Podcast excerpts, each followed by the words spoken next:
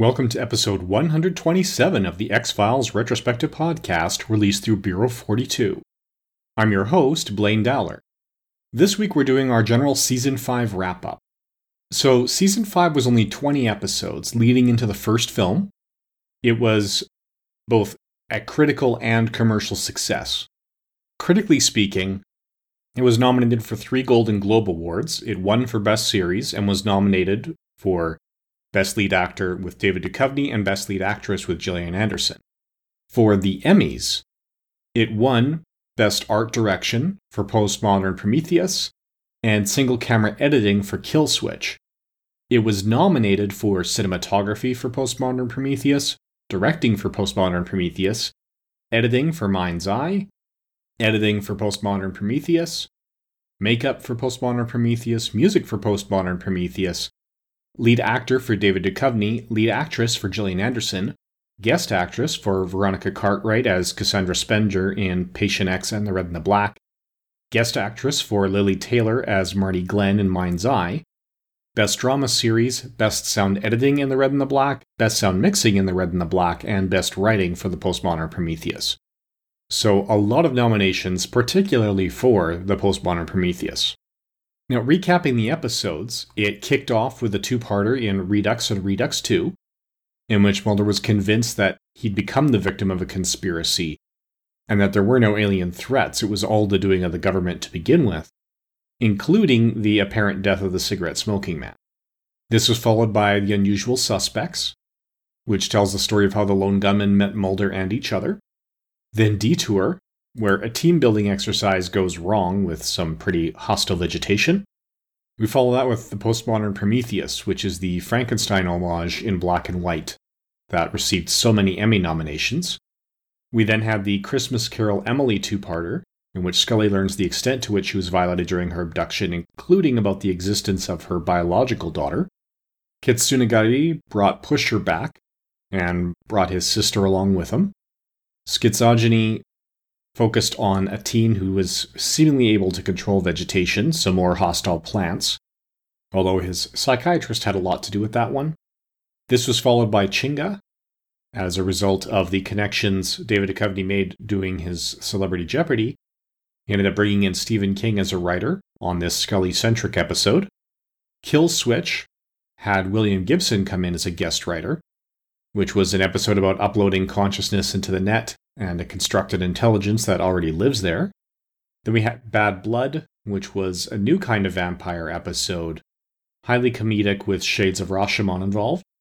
The Patient X and the Red and the Black two parter introduced Cassandra and Jeffrey Spender, and we learned that resistance was far from futile because rebel aliens were out there and working against the overall conspiracy.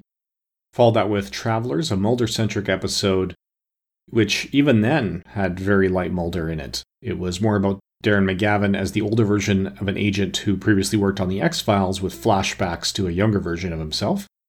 Mind's Eye was about a blind woman who can see through the eyes of a killer and ends up being arrested and suspected of committing his crimes. All Souls had Scully finally dealing with the loss of Emily in another Christian faith based episode. The Pine Bluff variant had Mulder working undercover within an anti government group and learning that they may actually be government funded after all. À Deux was telemarketing gone very wrong, with an insect that was able to take over and kill some of its hosts and dull the perceptions of those around him. And finally, we had the end, introducing Diana Fowler and William Gibson in the last episode filmed in Vancouver. Now, I said to go into more detail on the move to Vancouver this week. It's often reported as being entirely the work of David Duchovny and really his push. That's not true.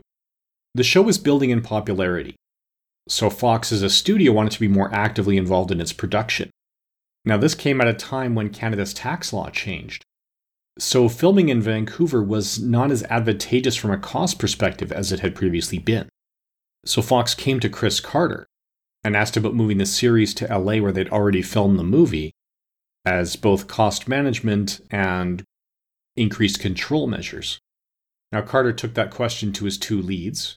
Gillian Anderson was open to the idea, but I'm not sure which way she was leaning, but the recently married David Duchovny was very excited by the prospect of working in the same city as his wife, so he could actually go home to the woman he loved every night, rather than just kind of hoping to see her for a couple of hours on weekends.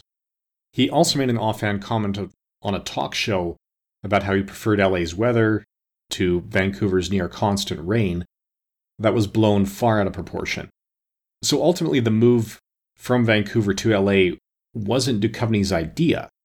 But when he learned it was a possibility, he did lobby hard for it, just like I would expect virtually any recently married human being would. I don't see how any reasonable human being can hold that against him.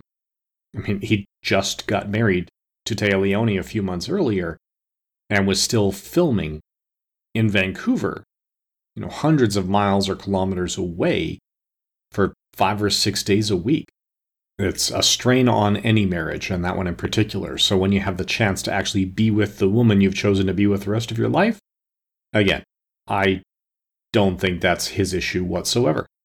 But that's about it for season 5. So join us again next week when we take a detailed look at the first X Files movie. Thank you for listening.